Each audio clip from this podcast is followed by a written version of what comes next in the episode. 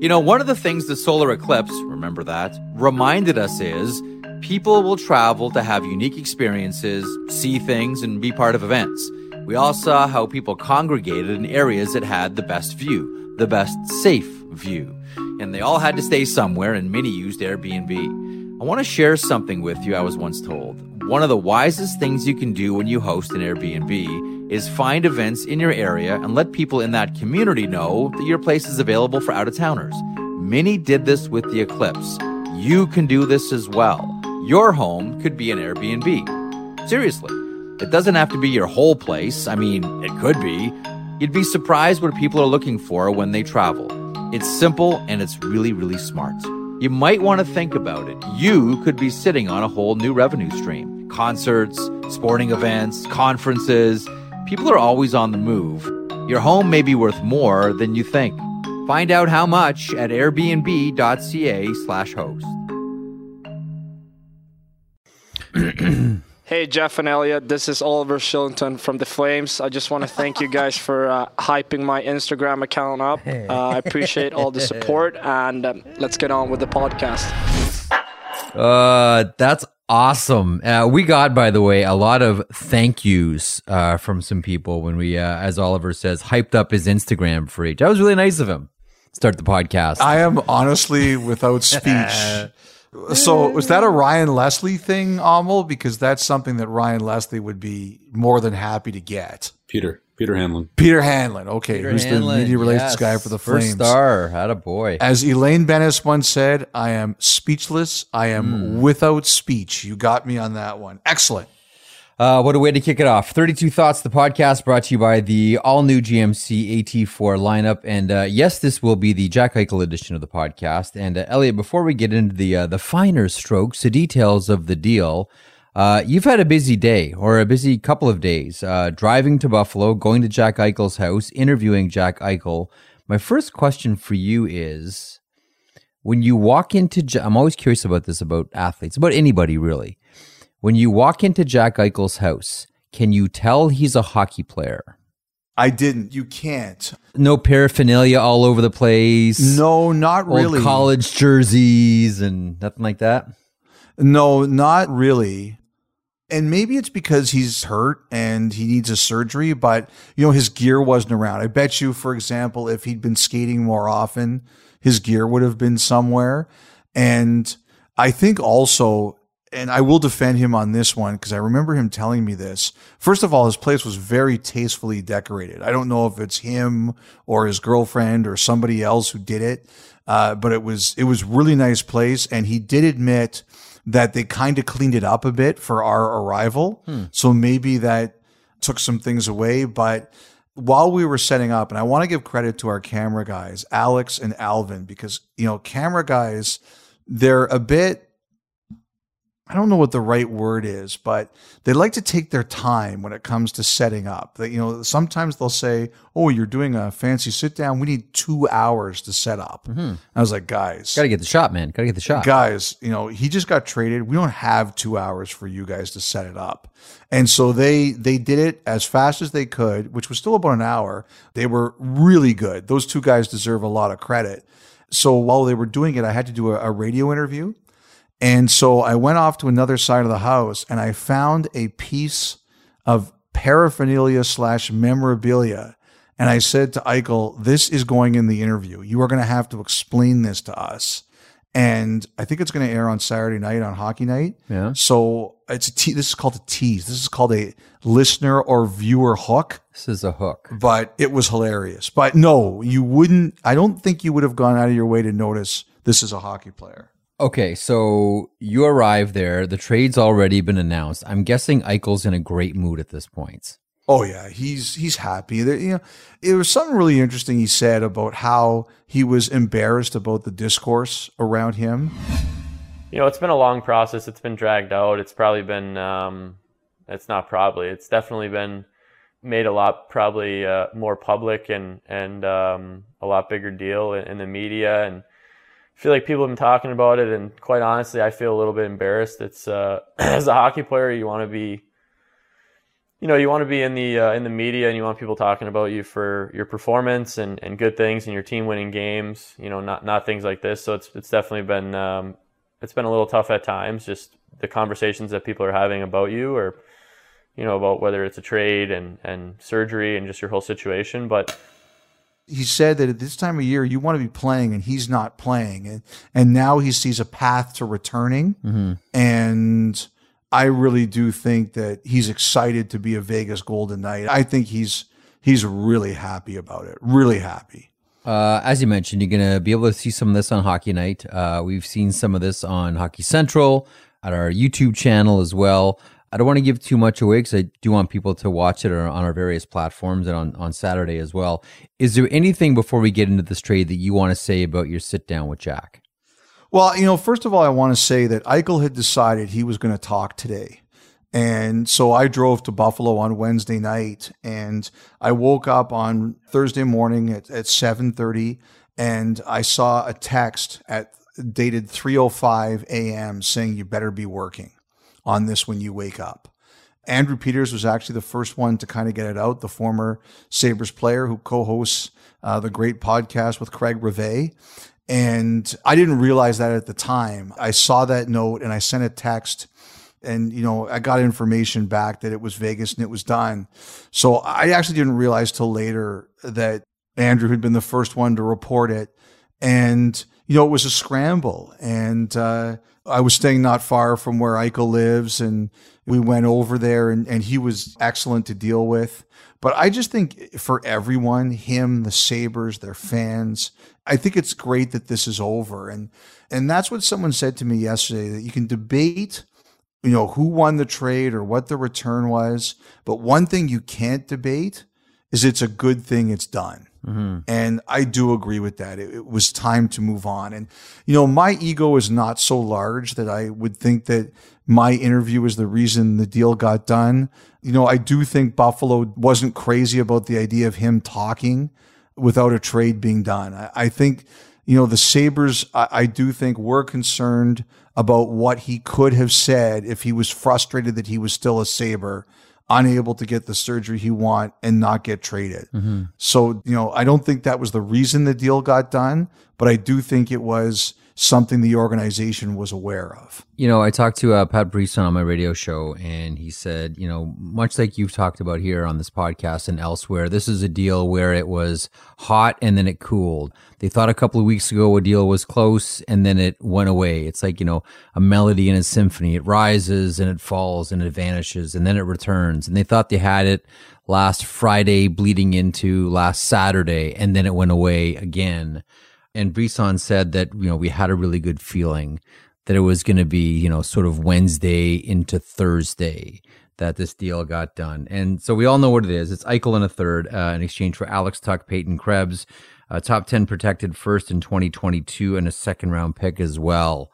What I thought might be interesting to do on the podcast here is, you know, borrow something out of the pages uh, of the great Akira Kurosawa, and that is, you know, Rashomon effect here, which is look at this event, not just the trade itself, but the entire saga, because this has been a story, but look at it from a number of different angles and from a number of different people's points of view. So, Okay, first of all, I would just like to say, Yes. how many people listening to this podcast, let's take a second out of it, Yeah. were rolling their eyes at Jeff's Akira Kurosawa Rashomon reference. you love, listen, I know you love Kurosawa films too, so you can just stop free. You know that gif of Robert Downey Jr. just rolling his eyes? That was me. I just want everyone to know that. I know I'm not the only one. They did a tribute to it on Gilligan's Island once, Man. So if you want, we could do a Gilligan's Island look at the Jack Eichel trade. Yeah, this is a really hip podcast. We're doing Gilligan's Island references. know, God, we're so old. Uh, they kicked us out of this industry yet? Soon, soon, soon. So I'm just gonna throw at you mainly names, Okay. and I want you, I want you to, as best as you can, put yourself in that person's headspace over the course of this saga, and let us know what you think was going through their minds. Okay. okay. That's, that's actually a terrible reference, but a good idea. Okay. is, a very, is a very hipster reference, man. I love me some Kurosawa movies. Okay, we'll start with the obvious one. yeah. Jack Eichel. You know, for Jack Eichel, I think he was pretty honest in the message. I enjoyed getting a chance to talk to him because there's so many things we'd heard and you didn't know what was true and what wasn't true. But, you know, he was pretty honest. Um, you know, you could only air so much of the interview. We're going to air more of it. I, I was able to add some more quotes in the written story, but what I really appreciated was he walked me through his decision making process and I learned things I didn't realize before. Number one, he was given three options, which was sort of conservative treatment, uh, therapy, and then, you know, two surgical options, fusion or the disc replacement. And at the beginning, he took the conservative therapy, the treatment. And, you know, after about a month, he started to realize I better start looking at the other things. And then after three months, when he said, you're kind of told if you don't see improvements, you're not going to, he kind of went into the picking between the two surgeries. And he, and he said, and I did hear this, he did a lot of research into the two surgeries and why one was better than the other and why he chose the disc replacement. And he talked about it, about range of motion, about people saying they'd had issues uh, with the fusion. And I asked him, Were you afraid to be first? He says, I understand why people could say that, but I really felt I did the research. And it was almost like he was saying, I earned the right to make the decision hmm. because I didn't take it as a joke. I took it very seriously and I learned what I had to learn. And, um, you know, he said, it's my body, my choice. I'm the one that he said, you know, there's going to be a time when I'm no longer a Sabre or they're no longer paying me and I'm going to have to live with the choice I made. You know, it's a convincing argument. It's, it's a very convincing argument. And, you know, the other thing too is, and he admitted it's been ducked before. It has been believed for a long time now that Jack Eichel asked for a trade after the 2019-20 season when the Sabres weren't invited to the COVID bubble. I'd heard it. Other people had heard it. It had been denied to us in reporting. And, you know, this time he just came clean and said, yes, you know, that was true. So, uh, and he talked about how he felt that that situation and the fact that he did that affected the relationship with ownership. And it's like, I called it like a marriage gone bad. You know, when he was drafted by the Sabres, you look at it, great market, American market, mm-hmm. ownership that's big into USA hockey, one of the top American cornerstone players of his generation. It seemed like it was perfect, right? Mm-hmm. And we've talked about it before, Jeff. You have to really love someone before you can really hate them. And I just think that that trade request poisoned the waters. And it's a major reason we ended up where we are. And, and he agrees with that. We're going to get to other people that um, that you touched on there, namely uh, Kevyn Adams. Uh, I want to get to you know your thoughts on what Terry Pegula, the Pegula family, really uh, have gone through with this Eichel saga, even going back to the trade request. But one thing that I don't want to get lost here, and so I want to get to it early. Put yourself in the minds of a Buffalo Sabres fan. What do you think they've been through? through all of this as you look at it through a fan's lens, not a player's lens or an agent's lens or a manager's lens through a fan's lens, what have they been through here in the Eichel saga? Well, first of all, I have a real soft spot for the Sabres fans. Uh, I'm a Toronto guy. You know, we've talked about both of us how we ta- watched Sabres games growing up on WGRZ. And Ted Darling, man. Ted Darling, Ted Darling, you know, whose son has worked with both of us for a long time.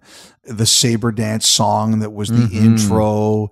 If you're from Southwestern Ontario and you're a sports fan, you know, like myself and a lot of others of you listening to this podcast, you understand the passion of the Sabres. And, you know, when I went to Western and met more people from St. Catharines and sort of that Niagara region area, you understand even more the passion of the Sabres and the Bills and how much they mean to those people who grew up there. The other reason I have a ton of respect for the Sabres is, and their fan base is, if they're not playing, but there's a big event on, they're watching. Their jerseys are generally among the hottest selling. Now, the last 10 years have really hurt that fan base. And I don't blame those fans. Like, you know, 10 years of losing will test anyone. Those are great fans. And I told you the other day, I don't check my mentions a lot, but I, I watch them as I, they came in today. I was in Buffalo, so I was listening to WGR and, and listening to some of the reaction of the trade. And there's a lot of heartbreak. And I think some people blame Eichel and some people blame the Sabres. And what I feel from the Sabres fans is just a lot of pain. This should have worked. Mm-hmm. This should have been the start of the next great generation of Sabres. And I think they look at him and the way he's leaving, he's going to go light it up in Vegas. Who doesn't believe that, Jeff? And it's going to hurt those Sabres fans to see it. And I feel badly for those real passionate Sabres fans because they're great hockey fans. Like one of the things I thought about the last decade was Chicago's fans finally got a chance to see them win. And no matter what we feel about it now, in the moment, they got to celebrate it. St. Louis's fans finally got a chance to see their team win. Washington's fans finally got a chance to see LA the, their team win. LA's fans finally got a chance to see their team win. When I think of fans in the NHL that deserve to see their team win, Buffaloes are right up there. Mm-hmm. And I think this is painful for them because they know that Jack Eichel, the prime of his career, should have been spent in Buffalo. Then let's take this from the Terry Pegula or uh, Terry and Kim uh, mm-hmm. Pegula, the Pegula family's point of view. I, I, we've talked about this before. I'm of the the firm belief that Terry Pegula, no matter what happened, you know, midway through a season, end of a season, things going bad, he always had a belief that as long as they had Jack Eichel, things were ultimately going to be okay. Walk us through what you think Terry Pegula went through in the Eichel saga. I think it should be Terry and Kim Pegula because while Terry is the owner of the team, Kim Pegula has a major influence on the team. Mm-hmm. She's definitely involved. I I've seen her many times at NHL Board of Governors meetings. You know, she very much has a say. Look, Eichel said it that when he went to them with a trade request, they took it very personally. And there's two groups of people in the world. I can say this about a lot of mm-hmm. things, but there's two groups of people in the world, Jeff. The people who can say, I understand that this is business, and the people who don't understand that because it's a sports team, right? Sports teams aren't, I mean, they're businesses. I think we all know that, but they're not mm-hmm. supposed to be businesses. They're supposed to be escape for a lot of fans. But you know, Jack Eichel saw this as business, his trade request. And then they were so hurt and they were so disappointed. I have no doubt it made the situation harder. You know, we'll never know what Jack Eichel was going to say about the medical process. Because he was traded, he talked about his own path through it and his own feelings. He left the Sabres side out of it. But you heard what he said. He said, I'm not going to get into that. Yeah, another time. Unfortunately, like I, uh, if I hadn't been traded last night, that would that would the question would have went differently. And again, it goes back to what I said about the fans. I think the Pegulas saw Jack Eichel the same way the fans did, as a U.S. born savior mm-hmm. of their team. And when he asked for a trade, they saw it as a betrayal and it affected the entire process. They, haven't said anything publicly, but I think it's not unfair to say that they were hurt. As hurt as the fans are, I think the owners were hurt, rightly or wrongly, no matter how anyone feels about that. I know you're all going to have your opinions. I'm just dealing with what I believe to be your facts. I think they were hurt, and I definitely think it affected the process. Do you remember that um, initial press conference when it was announced that Pegulas had purchased the Buffalo Sabres? And I drove down to Buffalo and was at that press conference. So you'll remember then Terry Pegula in tears when he uh, when he noted that Gilbert Perreault was there. I think in the Pegula's mind that they had in Jack Eichel this generation's version of Gilbert Perreault. 100%. Who was going to take them to the Stanley Cup. I, I think that's how Terry looked at Jack Eichel. This is our new Gilbert Perreault. Yep. He's taking us there. And the other thing too is the other thing too is he got the big extension, you know, 80 million plus over eight years. I'm not convinced that that's a deal that Jason Botterill wanted to do, but the ownership, I think ownership wanted to do that deal. Mm-hmm. So that adds to another level of of how they feel. We've talked a lot about Kevyn Adams. As much as you can, put yourself in his mind through all of this. He did a couple of trades in the offseason, namely Ristolainen and Reinhart, but we knew this one was going to be the whopper. You're Kevyn Adams going through all of this. Give us that perspective. Well, first of all, I think Eichel was in the toughest position because it's his career, right? It's his career, and he's trying to get the medical care that he wants. Mm-hmm. And we've said many times, I agree that Eichel should be able to choose what he wants. But the second toughest position, I believe, is Adams because he knows this is the biggest trade he's ever going to make, you'd think. And he knows his ownership is really unhappy with the player. So he's got to manage both of that. So he's sitting there and he's saying, I want to make a great trade for us, but my owners are breathing down my neck and the player is extremely unhappy. And I think in the last couple of weeks, especially, and Eichel, by the way, credited all of his agents, Peter Fish and, and Peter Donatelli, who were his first agents, Mm-hmm. and then JP Barry and Pat Brisson, who were his second ones. But I think over the last couple of weeks, Brisson and Barry really turned up the heat. They knew they had a really unhappy client and they were turning up the heat in any way that they could. And that is not an easy position to be in. Now, one of the things I've talked about in the last couple of days, especially after the deal was done, Jeff, was how Krebs got in the deal. And that was a big key for Buffalo. And that's what helped close it. But I think the other thing that happened here is that Buffalo needed a player who was willing to come to him and say, I want to be a Sabre. Like I had thought that they might take guys to flip. Somebody called me on Thursday afternoon and said, You're not necessarily wrong about flipping a guy, but what you are wrong about is that Buffalo was tired of players who wanted out of Buffalo. They really thought they had to do something here where they got a player who was happy to be there. And when Alex Tuch comes out and talks about how excited he is to be there, mm-hmm. you know, Adam said that too. He said, you know, he wants to be here. And there are other teams who were convinced that Buffalo wanted Tuch because they knew that that would be his attitude. You know, the one thing I've learned, we've learned about Adams is he's got a lot of patience. He's mm-hmm. very patient. Like I'm generally pretty good at compartmentalizing. I have my moments, but I'm generally very good at compartmentalizing. I wonder if Adams is really good at it because he's taken a lot of heat from every different direction and he's still sitting there and saying, I have a goal and I'm going to hit that goal. And, you know, he got Krebs, who's a guy he wanted. He got Tuch, who's a veteran, talking about how much he's willing to be in Buffalo. I think those things were important to Adams and the Sabres. Hmm.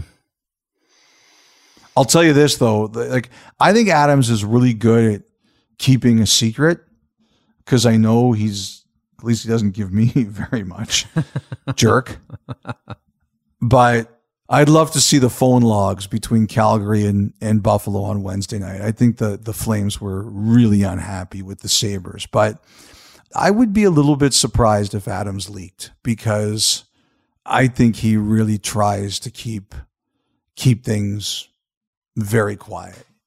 Leaked in order to drive the price up, which many speculated. We'll we'll talk about that because I, I do think I want I want to get to Calgary here in a Yeah, second, but there's okay. other stuff that I want to do. But if you want to finish that thought, we can finish it and then move on. Your your call. like Adams doesn't strike me as a leaker. He he really does. Now, do I think the leak might have come from elsewhere? Yes, I, I I definitely do. But Adams does not strike me as a leaker. One more thing in Camp Eichel, as best you can. I mean, he's a veteran agent. He's been around a long time, uh, wildly respected. Um, your thoughts on Pat Brisson through all this? What goes through Pat Brisson's mind as he came in, you know, after Fish and Donatelli to quote unquote, I guess, close the deal here uh, with Eichel? Take us through Pat Brisson's brain, if you could. Like, a, players don't make switches for no reason, right? Being an agent is one of the toughest businesses I've ever come across. Like it is a nasty, nasty, nasty business. Mm-hmm. Not only do you have to negotiate and advocate on behalf of your clients, but you've got to fight to keep them. Because when things are going sideways, you've got people in those players' ears saying, Yeah, your agent's not doing a great job there. Yeah, I, I, I could do a better job for you. Or maybe you have a teammate saying, yeah, my agent, I think would handle this better. It's really, really nasty. So when a player makes a switch, they're not switching because they're happy with the way the world is revolving. They're making a switch because they want action. So Pat Brisson comes in and gets Eichel. It's not because you know, he's going to sit on his back deck in a bathing suit drinking pina coladas. He's got to go to work. And if anyone knows Eichel, he's an intense guy. He's Boston. He's in your face. He's intense. He's competitive. He's demanding. He's determined. Mm-hmm. And what he expects out of himself, he demands out of others. And he went to Brisson to close this deal. And I think it was hard. So you're facing a challenge of how do you get it done? And you have a client who wants it done yesterday. I think it was just as stressful on the agent as it was on everybody else. He worked hard. He created pressure points for the Sabres. They had Eichel go to a whole bunch of doctors. You know, the breakthrough was, you know, two weeks ago, they got a doctor, and you know I've got his name here on a piece of paper. Uh, Dr. Frank Cammisa. He is basically what it works is when you disagree with your team, you can get a second opinion. Dr. Camisa is on a list of NHL recommended doctors to get the second opinion. And, you know, he agreed that the ADR was a good recommendation. And that help change things. And they took him to a whole bunch of different doctors. They kept on getting more and more medical reports saying this was legitimate. And they tried everything they could to put pressure on the Sabres. Like, they worked to earn that trade. There's no question about it.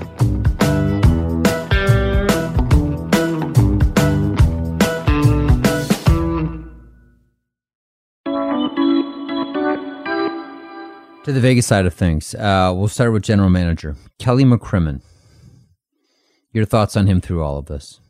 Well, I, I got a text tonight from you know someone in the Western Hockey League, and it made a good laugh. And it was about what it's like to trade with Kelly McCrimmon. and what, what was the line here? I'm just about to read it. Oh yes. The word I will use to summarize making a trade with Kelly McCrimmon is hell.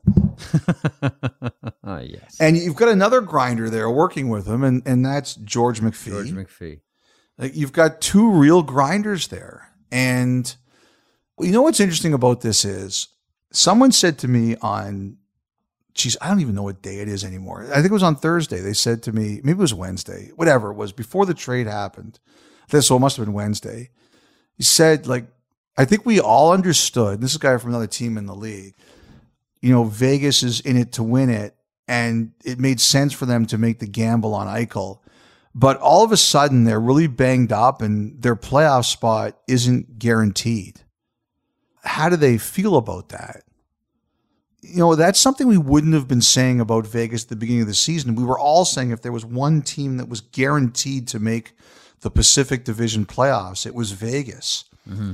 But I think Vegas just looked at it like we believe in our group. Mark Stone, not too long. We'll find a way. and we'll be better off for it.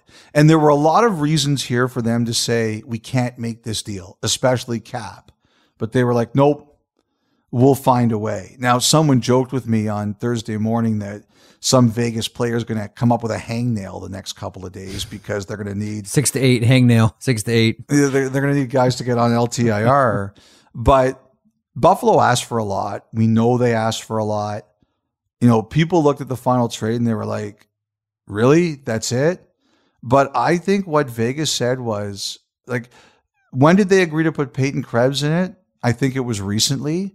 And I think Vegas's point was look, if you want us to put Peyton Krebs in this, that counts as extra stuff from us that you would have asked for from other teams. And I do think Peyton Krebs is a guy that Buffalo liked a lot. And Vegas simply said, look, if you want him and you get him, that means you're not getting other things. And Vegas held strong to to that position. One other person I want to ask you about in Vegas through all of this, who I don't want to say I feel sorry for, it, but maybe just I feel for. Yeah. And here it is again with this person. Scott Luce is the head of amateur scouting mm-hmm. for the Vegas Golden Knights, and there go more picks. Mm-hmm. They trade away first rounders that they've drafted. They trade away future first rounders, second rounders. Doesn't matter. They're all in, as you mentioned, in it to win it. What do you think goes through Scott Luce's head? Adding to that, he's a Buffalo guy, so I'm even more curious what he would say. Look, I I think if you're them, you're telling him this guy you took 17th and you know you're the junior guy krebs got hurt and, t- and people backed away from him right yes he fell because of the injury and now you know two years after being the 17th overall pick he's the cornerstone for a, a franchise center a number one center mm-hmm. like i think what you say to scott luce is congratulations you took a guy 17th overall that we could turn into jack eichel and the other thing too is and, and you know this this better than me Daniil Chayka, they took 38th overall last year. You know, people really like that guy, right? Yep, they do. Nick Suzuki, you took 13th overall. He's not yours anymore, but he he looks like he's a hell of a player. Nick Hague went 34th overall. He looks like he's a heck of a player. I think at the end of the day, you you look at some of those picks and you say we can respect that, and we need you to do it again. I want to get here. Um, Brad Treliving, GM of the Calgary Flames. Yeah, he's not very happy, I don't think, right now. So the whole Calgary situation is really interesting. I've said this many times. I think Calgary was in this the whole way. There have been some reports they were close. I don't like to say I'm any smarter or better than anybody else. I'm just saying what I've heard. I don't know that they were ever close. As a matter of fact, I've been told that they they weren't close, but they were always there and they were always trying to find a way to make it work. Like I think they were willing to deal there's some of their top prospects. I think they were willing to deal upcoming first round picks. I think they were looking to deal maybe a, a player or two off their roster, but they didn't have anyone that Buffalo liked as much as Krebs and they didn't have anyone that Buffalo thought would be as excited to go there as Tuch. And those are what I heard were the two big strikes against Calgary. The other thing, too, is I think Buffalo asked about Tkachuk, and I think they asked about Mangiapane. And Calgary just wasn't willing to go there. And I know it got out I don't like shooting down other people's reports. I've had that done to me. I don't like it. The internet was set afire by the whole Tkachuk thing. You know that the night before the trade was made. I really think that at that time everybody knew the deal was going to Vegas. Like when I saw Eichel on Thursday, I said to him, I thought the deal was getting done last Friday. And he said he actually thought it was the day before that. And it was Vegas. And I think for a week now, everybody kind of knew it was going to be Vegas. Like one of the things I heard they were arguing about was the protection of the first rounder, which ended up being one to 10. Mhm. But I think both sides were kind of fighting over that. But I think everybody knew it was going to be Vegas. And I think that's why Treliving is so mad, is because not only was it Tkachuk name out there, but I think at that time he knew he wasn't getting the player. I think he knew it was over. And so I think Calgary was always there, but I never got the sense that it was close. They tried, they tried, they tried, but Buffalo didn't like their guys as much as they liked Krebs and Tuch. Hmm. Jordan Eberle, first hat trick and Kraken history. Yeah, I know. I'm just seeing that. Sticking it to the Buffalo Sabres here. By the way, I saw that you retweeted something while I was talking. Yes, that's right. But that's something good we're going to mention at the end of the cast. So it's good to know that while I'm droning on and on, you're like looking at Twitter. Well, there have been plenty of times, and I'm always impressed at how Amel um, quiets up your audio on the podcast, where I'll be talking and I can hear you typing. Yeah, but yeah, but but that's because your stuff is terrible. Mine's actually good. we will talk about some that John Bartlett's doing towards the end of this podcast here, but um, So I read Eric Francis's story on Thursday about how like it's pretty obvious the Flames are blaming Adams for this because him and uh, Kevin Weekes used to play together. Again, I would be surprised if it was Adams. You know, based on what I know of him, it would surprise me. But I do think that was, you know, hey, like we've all been kind of there before. It was definitely a leak with an intended purpose. But I think there's two things that probably drove Treliving crazy, and I didn't really get a chance to speak to him on Thursday. And that is that number one, you know, now your fans think that you had this offer on the table and you couldn't get the deal done. And I just don't think that was the case. I I I really don't. And secondly, is now Tkachuk sitting here going, wait a sec, we're six, one, and two. WTF. Mhm. And you have to settle him down. and my line is awesome, by the way. If you have Matthew Tkachuk, and my line is playing great. Yes. And you know, one of the things I think the the Flames did way was we're we're going well here. If we trade Tkachuk and get Eichel, We're waiting. we just hurt ourselves for three months at least. hmm And you know, like again, I, I don't think they were trading Tkachuk in the first place in this, but I do think that they looked at that and said, okay, even if in theory we did, we're really subtracting through the dog days of the NHL season. You see, the thing about Tkachuk's name there, to me at first glance, it didn't make sense from the Buffalo Sabres point of view. Certainly you want the player, but there's a contract issue attached to it. Now, he is in a position where his qualifying offer, I believe, is just south of $9 million. So he could just accept his qualifying offer, play next season, and he's an unrestricted free agent. I can't see Buffalo interested in that, other than if it was going to be the Flames and Tkachuk was going to be part of it, it came with either an extension or he gets flipped to another team. Those would be the only two scenarios that I would see working if it was going to be Calgary and, and it was going to be Tkachuk in the deal. That's the only way that I could see it working.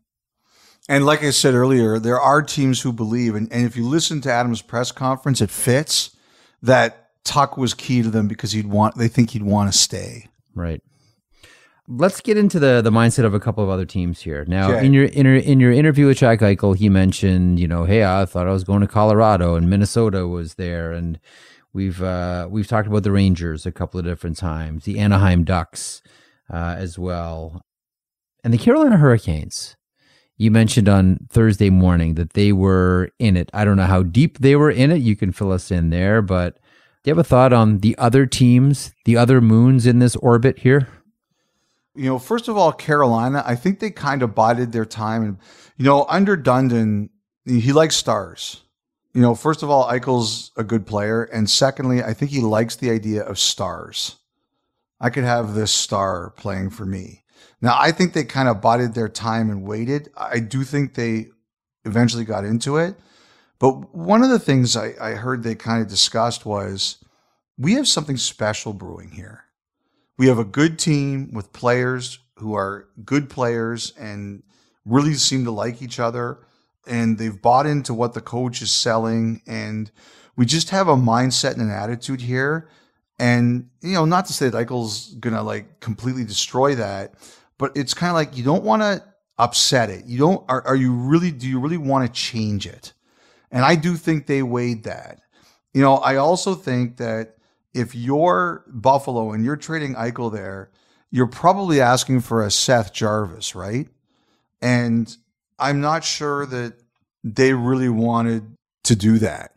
So I think at the end of the day, they looked into it, but they just ultimately decided this wasn't something that they wanted to do. But I do think they were in it. You know, Minnesota, that's not a surprise. I think we all knew at a time. There was a time where Bill Guerin was looking at it pretty hard. Colorado, uh, I'd reported that they had shown interest, but I have to say Eichel was more enthusiastic about it than uh, in terms of his belief that it could happen than I had heard. But you know, I always assume that the player knows more than I do. You know the uh, the other name that I that I wondered about when you mentioned Carolina um, on Thursday morning about because I'm with you on Seth Jarvis. I I also wondered about Martin Necas as well as you know young future stud player. What about some of those other teams? What about Colorado? What about Minnesota? What about the Rangers and the Ducks? We just talked about Colorado and we just talked about Minnesota. So I think that covers what we know about them. But I hadn't heard Anaheim's name in a while, and I think they dropped out. I, I think for whatever the reason was, whether it was the ask or the the surgery or the whole situation, I, I think Anaheim just pulled away at the end. I, I, hadn't heard their name in a while. And the Rangers, you know, when they got Zibanejad done, there was no way they were going to be able to do it yeah. without retention. I think the other thing too is that I believe the Rangers felt that the only way it was going to end up there is if their package was monumentally better than everybody else's.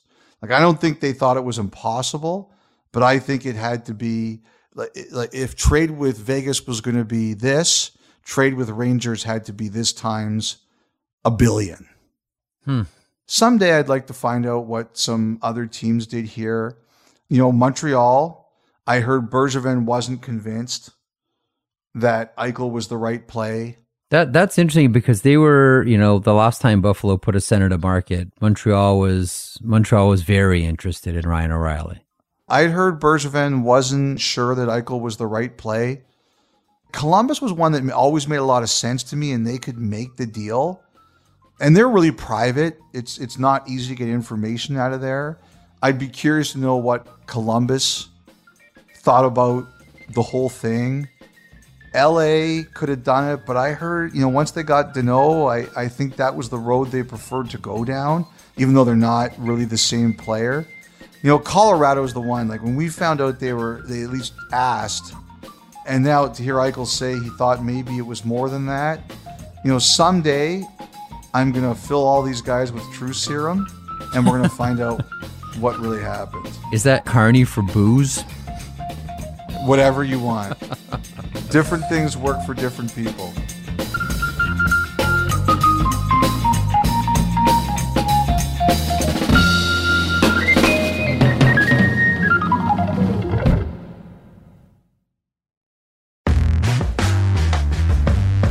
Let me ask you this one then. Not a person, but a league, the NHL. How do they feel about what just happened? I think they're happy that, that it's over. Like, I, I would bet you that when they made this provision of the CBA, they never thought this would be the result. Mm-hmm. I guess it's always possible, and you prepare for every circumstance, and they try to prepare for every circumstances. But I don't think you ever really thought that this was going to happen. Like you know, Sidney Crosby did very unusual treatments for his concussion and neck problems, which worked. But the Penguins backed it. They're like, "Oh, this is Sidney Crosby. We're going to do it." Yeah. And Connor McDavid's recovery from his bad knee injury a couple years ago, you know, the Oilers really weren't sure about this, but they're thinking it's Connor McDavid and he wants to do it. Although initially he wasn't sure, eventually decided to do it and you're saying, okay, it's Connor McDavid. we're not going to argue with them. Well, all of a sudden now you have a situation where the Sabres have said, we're going to argue with them. And I, I don't know if the NHL ever expected this, but I think they're glad it's over. Uh, and so is the Players Association. And I did ask this about Eichel, and he didn't answer this. When the CBA is up in, in five years, this is going to be a big flashpoint. The economic issues are always number one, but this article or this area of the CBA it's going to be a big issue because the players noticed. Mm-hmm. There are a lot of players who were who were saying, "Oh, what if what if that's me?" And I'll tell you, if I was Buffalo, I would be worried about that. I would be. I, I if I was the Sabres, I'd be worried about how players would feel about our organization because they fought Eichel on this. Hmm. Do you think that is that is now a recruiting red flag? I will say I had some players say that to me. Hmm. How would you feel about that? That could be me. Yeah. Well, I mean, a lot of players were watching intently because of that very question. Yeah. Hey, this is Jack Eichel, but one day th- this could be me. The one thing I wonder now is now that um, you know there have been NHL, NHLPA doctors who have said, "Listen, we're fine with ADR," and now Jack Eichel's going to have the disc replacement. I wonder now if this makes it impossible for another team to try to, if they have a similar situation as Eichel, to block the player from having this type of surgery. I think what it does is it shows everybody how this is going to work, right? Mm-hmm. If the team tries to block it, what the player's options are, and how nasty it's going to get. Like this was nasty. Oh, yeah. It was personal and it was nasty. And everybody now understands the cost to the player, the agents, the team. Everyone's going to be looking at this and saying, yeah, yeah, we don't want that. What are you thinking if you're Peyton Krebs? I like, by the way, that they're starting him in Rochester. I think that's a really smart idea by the Buffalo Sabres. Mm-hmm start him down there. Don't just jump him right in with the Buffalo Sabres. There's no need to present him right away as, hey, we don't have Jack Eichel, but we have this player. Let him develop more, um, you know, with JJ Peterka and these types of players, Jack Quinn in the American League. I like, I think that's a really smart idea. And you know what? Turn the temperature down around the Jack Eichel trade. There's no need for that player to be with the Buffalo Sabres right now the thing number one, you have to tell him, hey, you're wanted. Yeah. I remember when I was still working at the score, and this is not a me covering basketball. This is I used to cover baseball. and after the Expos traded Pedro Martinez, I went down to spring training. I interviewed Carl Pavano and Tony Armas Jr., who were the guys traded for him. And you could see, and this was spring training, they were already tired of talking about it. Hmm. They hadn't even thrown a pitch yet, except off the spring training mound. It wasn't even a spring training game. It was just like pitchers and catchers report. And they were tired of it. That is so hard to manage. We really talked about earlier about Adams is a good compartmentalizer. Mm-hmm. You have to be really good at that to handle this. This is not for everyone. But I think you have to build Krebs up. You have to say, this is a team that wants you. I like the AHL thing too. And they added him right to their Twitter handle. That's great. Where they said, come down and watch Jack Quinn and JJ Peterka. And by the way, now we add Peyton Krebs to that too. Come down and watch him too. I love that. I thought it was great. Mm-hmm. I just think you have to build the guy up. Again, it's like the Brian Campbell story when he signed his big deal and the Panthers said to him, Don't think of yourself as having to justify the $51 million or whatever it is. We gave that to you because you earned it. Just be you. Mm-hmm. And that's what you have to tell Peyton Krebs right now. You don't have to justify being traded for Jack Eichel. Just be you. Just be you. Um, final thought two things. One, uh, as we wrap up the podcast, thanks for hanging through an entire podcast based on Jack Eichel. And many people are saying, guys, all your podcasts have been about Jack Eichel the last six months.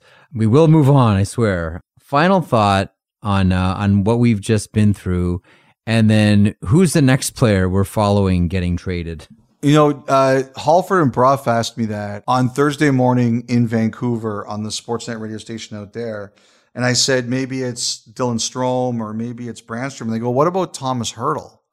And I said, well, San Jose is going really well right now. Do you think that guy's getting traded while they're going really well? Like, it seems to me like you have a better chance to keep him. So I, I don't know. I, I might dispute him right now. Maybe it's one of the Leaf defensemen they're looking at moving. Hertl staying where he is, if they keep playing well. I mean, you know who it is? It's probably Kessel. Um, By the way, big victory by me over you in the in-season cup on Thursday night. I really don't want to talk about it. Nothing Just- like winning of the all- cup for the first time and getting five days off right after to just sit the- with it and build up my bank. It's the worst. I'm not going to touch a single win. I have Tampa. I have Carolina. I'm not going to touch a single win. I am rooting for you that. to go winless the entire season. Can I get a piece of the? hey, Listen, if I go winless, can I get a piece of the uh, piece of the pool, a piece of the pot? I do think that like that's remarkable. get- like Yes. really remarkable. I, I do think if you go winless, you should get some sort of prize. I don't know what it is yet, but you should get a prize. I'm sure you and David and uh, and Cameron can come up with something for me. Uh, if I go bagel on this uh, on this season, okay, yeah. Before I wrap up, this is uh, a great initiative launched by our colleague John Bartlett, wonderful guy, hearts in the in his in the, very much in the right place. So on November fourth, uh, John Bartlett announces an initiative he's part of called Very Inclusive Playgrounds. It's a, uh, I'll read part of the release here, a game changing day for playgrounds in Canada. John Bartlett, proud to announce the official launch of Very Inclusive Playgrounds, uh, a nonprofit organization that helps to plan, design, and build fully accessible and truly all inclusive playgrounds that will allow children to play together regardless of their abilities, providing communities with a safe place to promote dignity, understanding, and respect among children and adults while educating the public about what inclusion looks like. To check them out uh, on Twitter and Instagram, it's at VIP Playgrounds, and the website is vipplaygrounds.ca. John Bartlett, uh, you are a very talented broadcaster and a very generous human being as well and someone we're all proud to call a colleague and a friend. Well done, Barts. Excellent, Bart. Taking us out today, Elliot Nobro, a four piece punk band from Montreal who dropped their debut four track EP a year ago. The group is hitting the road in February with Billy Talent and Pup. And if you're in the Philadelphia area, check them out on the 17th with Tokyo Police Club.